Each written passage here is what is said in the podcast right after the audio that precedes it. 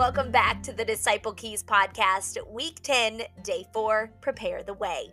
For this is he of whom it is written Behold, I send my messenger before thy face, who shall prepare thy way before thee. Matthew 11 10.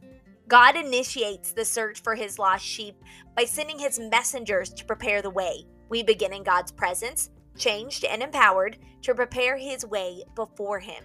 God's messengers come proclaiming his message as ambassadors for his kingdom. Our assignment is to remove the things that hinder to prepare a smooth pathway. We proclaim his word and he confirms it with signs and wonders following.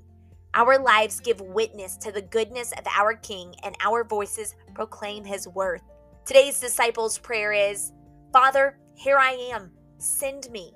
Change and empower me to go where Jesus is about to come. Let me prepare the way for my King today.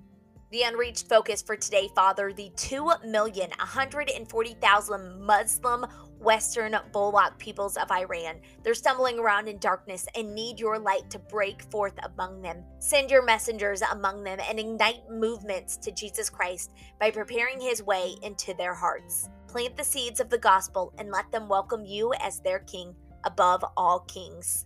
Amen.